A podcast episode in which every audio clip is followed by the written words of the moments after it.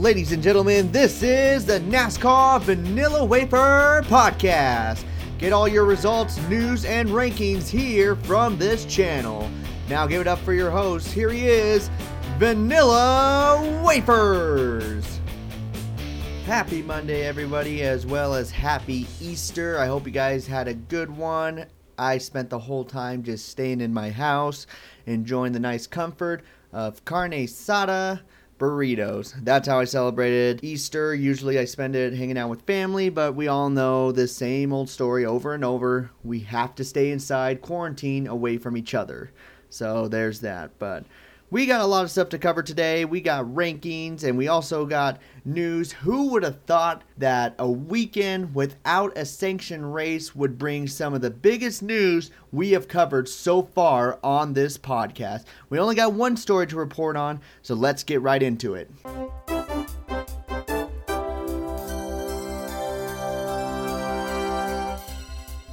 It was Easter Sunday, April 12th, whether you were celebrating the Resurrection Day, looking for eggs around your house, or digging the egg out of your pants because you crapped yourself when you heard about this news. Yes, we are talking about Kyle Larson, driver of the number 42 Chip Ganassi Chevrolet car. He is a full time driver and he has been since 2014. He was racing in the Monza Mayhem that was put on by Landon Cassill, driver of the number 89 iRacing car. What they decided to do was they decided to get Cup Series drivers, Xfinity drivers, Truck Series drivers, uh, crapload of drivers, including even IndyCar themselves. They had over 63 drivers participating in this little Sunday event. It was supposed to be fun. While while they were practicing, Kyle Larson was trying to communicate with one of his friends. Little did he know he was not on private chat. He was on public chat with every single driver that was competing in the Monza Madness event. And when you can see it all on Twitter, they even have the video out. It's pretty easy to find it. I mean, everyone in the Twitter universe and now on Facebook is now talking about it. If you're in NASCAR in any shape or form, you probably already have heard about it. However, I I was looking through the information and I immediately went to my brother and I was just like, "Oh my gosh. Bro, did you I can't believe what Kyle Larson did. I mean, this is unbelievable." And my brother sat there for 3 seconds and he just looked at me and he said, he said the N word, didn't he? and I was like, yes, yes, he did. How did you know? And he's like, it's NASCAR, right? Every single one of them is white, predominant. Of course, one of them used the N word. And unfortunately, that's just the way it is. NASCAR holds that stigma of it's a bunch of racist white guys who love to watch cars go around in left turns. And honestly, with this situation going on right now, even though this is like one of the only four drivers that's not predominantly white, it still looks bad on the sport. Like it it justifies why people think that. And it's just it's just terrible. Um here's exactly what he said. Let me grab the script real quick script. There's only six words. Basically, what he said to his friend was, Can you hear me? Waited three seconds and then said, Hey, and then he said the N word with the hard R. Not not with the A, it was a hard R, and it's clearly one. And every single driver on there, some of them uh, laugh out of like just shock, like who said that, and then other people are just like, yikes! Like go, go watch the video. It's it's it's all you can do is just like laugh in amazement, just like, oh my gosh, did he seriously say that? It's almost like what Dave Chappelle said um, in one of his stand-ups. He's like, God, God damn, that was racist. You couldn't even be mad. You were just like, wow. And you know, McDonald's is done with him. I'm almost certain that they're done with him, and Credit One Bank is going to be done with him. By the end of this, he's going to have a part time job at McDonald's, maybe, just maybe and he's going to have a really bad interest rate on a credit card with Credit One Bank. That's all his sponsors are probably going to get him out of this whole ordeal. Now, let's be a little serious on this. It doesn't matter what slur he did, he said a racial slur. And you are in the top series of racing. And uh, actually, it doesn't even matter what sport you are. There was a sanction rule that says you do not discriminate anyone based on race, religion, age, sex, or sexual orientation. Like all that, you do not discriminate in any shape or form. And it doesn't matter if it was a main race, um, it wasn't even a sanction race. It was a race that was just for fun. But you still hold an image wherever you go. And as far as everyone on Twitter talking about it, he should be suspended. I don't care what anyone says. Uh, I don't even care how big of a fan you are. He needs to be suspended because it doesn't matter what word was used. It was discriminatory. They have a rule against it, and the punishment is suspension, and you got to go through a diversity program.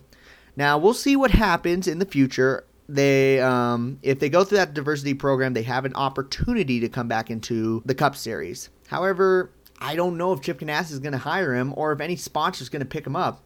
He's going to be avoided like the plague. When you have that stigma on you, I'm sorry, no one wants to sponsor you. So I'm going to hope for the best for Kyle Larson if he makes the right uh, movements going forward. Uh, um, he's probably going to send an apology. He's probably going to go through the diversity program. He needs to take every bit of this seriously. I don't think this is how he is on a daily basis. He's screwed up big time, and he should be punished but we shall see. But his racing career might be over. I don't know. Last time there was something this big was Jeremy Clements, and he was avoided like the plague. He did get a win, but it was a team with a car that was six years old. Like no one wanted to touch him. So we'll see what happens with Kyle Larson. But that's the biggest news, and congratulations, NASCAR fans. We hold the stigma that we're all a bunch of racist rednecks from Alabama, and we're going to hold on to that way longer now. That's all we got to cover since that was really the only thing that happened mostly this weekend. I mean, this has been absolutely crazy. Who would have thought that iRacing would provide this much drama? I mean, last week it was Bubba Wallace who rage quit and he lost a sponsor and it was like, how can it get any worse than that? And Kyle Larson was basically like, hold my beer, watch this. But that's the end on that. So let's move on to our next segment, which is the rankings going into next week's race.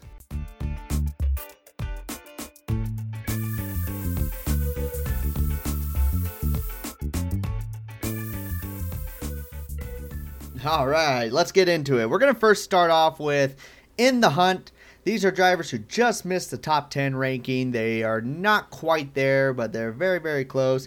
Now, the first one, I got to touch on it immediately Clint Bowyer. Clint, just get a top 10. That's all I'm asking right now. Just get it to I want to put you in. You've had 3 top 15s. You finished 11th, 12th, 11th. I can't put you in the top 10 if you can't get a top 10. No shit, Sherlock. I, I had to cover that. But other drivers, Landon Cassill, he was in, but he got bumped out because of a 20 place finish at Bristol. I can't allow that. Um, he was pretty inconsistent the entire race, so he's back in the hunt. You also got Bobby Labonte. He's in the same spot as Clint Bowyer. Uh, nothing but top 15s, but not top 10. So consistent, but consistently out of the top 10. Then you had Tyler Reddick. Uh, I'd like to focus on him because he is a rookie. He hasn't done really much of anything, but he did get a top 10 in Bristol. And he's actually showing that he's really good on this iRacing program. So he's maybe one to be looking at for next week. He might crack the top 10. But the biggest one was Kyle Busch. Now Kyle Busch has been made fun of this most most of this time because he's a crybaby bitch. I mean, most people uh, in the NASCAR world, that's what they think of Kyle Busch. And I'm not going to say anything on that. I think I said what I needed to say. However, when it came to iRacing, he was not a top driver, except when he came to Bristol. Now, he kicks ass in Bristol and real racing. And for him to actually do really good that entire race until the very end, where he got collected in an accident while he was running in the top five, I'd say that puts him in the hunt. He's definitely picked it up a lot. So say what you want about Kyle Busch. He is able to race. He's a good racer. And he might crack this top 10 when this is all said and done.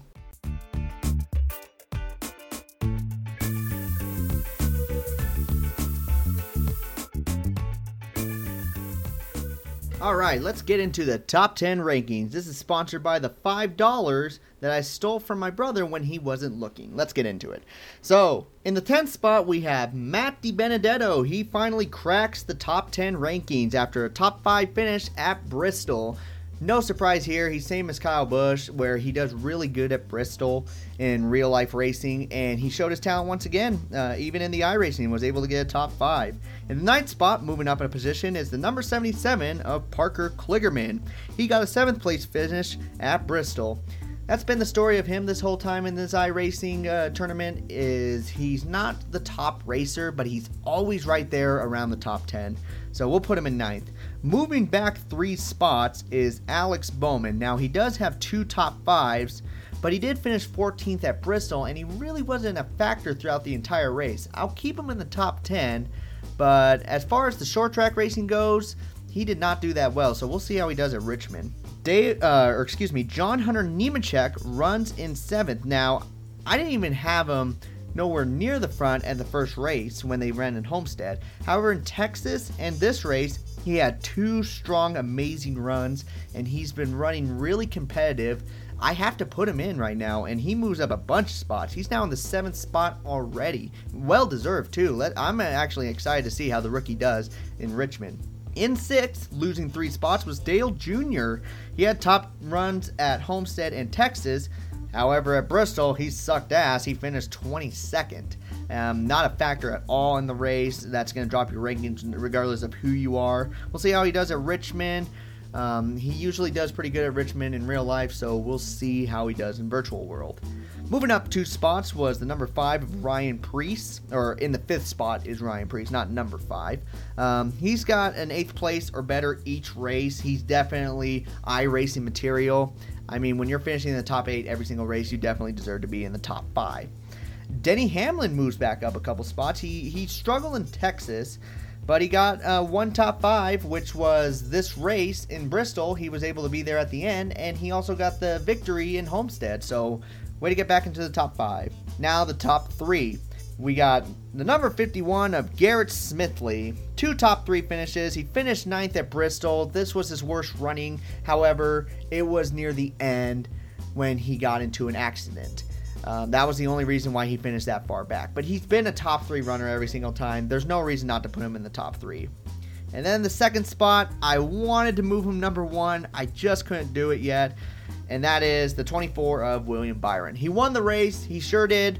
But with that Homestead finish, uh, second to last, you can't put him in the first spot quite yet. He's led the most laps too, so, but we'll see how he does at Richmond. And still in the number one spot, he still holds on to it, was Timmy Hill in the number 66. Three top three finishes and also one victory. His worst finish is third. And I'm sorry, if your worst finish is third, you're definitely going to be the number one guy to compete against. But that is your top 10 rankings spent, sponsored by the $5, which I'm going to spend on probably something stupid. I'll figure that out later.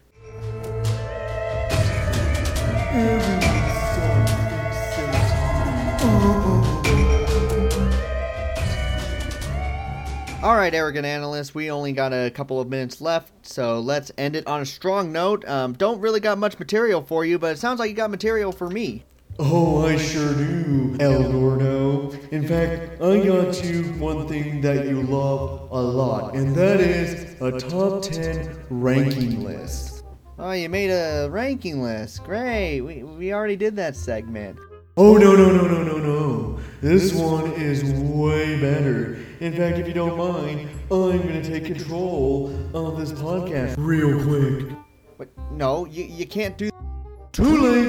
Ladies and gentlemen, it's time for the top 10 ranking. It won't even get affected in any shape or form by that ass because I'm running it. Let's get started. In 10th place in my ranking, I have put Kyle Larson on there. And then in 9th place, we got the good old PewDiePie. And in 8th place is Manny Pacquiao. Wait, wait. I don't I don't understand any of those. What what is what is this list? And in seventh place, we got ourselves CeeLo Green. And in sixth place, good old Louis C.K. And then in fifth place, we got the Subway Man, Jared Fogle. And in fourth place is Isaiah Washington. Wait, I, I, I hope you're not doing what I think you're doing. Shut up, I'm almost done. And now for the fabulous top three. In third place, the one and only Michael Richards. And then in second place, the even better Paula Deen. And then at number one, we all know him, good old Mel Gibson. You know what all these people have in common? No, stop! You're gonna ruin my podcast! This is a ranking for the top 10 people who've ruined their career quicker than when vanilla wafers can even last in the bedroom. Gotcha, douchebag. Go to commercial. Just go to commercial. Oh, I'm on. Uh, this is a commercial. Thank you. There, I took over the microphone. That's it. That's it. I, I, I don't even know why I have you on this anymore. You are the the you're gonna kill my podcast. I, I, I better not be on Twitter for this. You're not even that popular. How the hell is that gonna happen? Okay, you know what? That's it. That's it. We're ending today's show. Thank you guys so much for listening. This podcast is going more and more down the deep end as days go by, so we'll see if we can keep this going, but if not, oh well. But thank you guys so much for listening, and as always, I will see you in the next episode. You all, take care.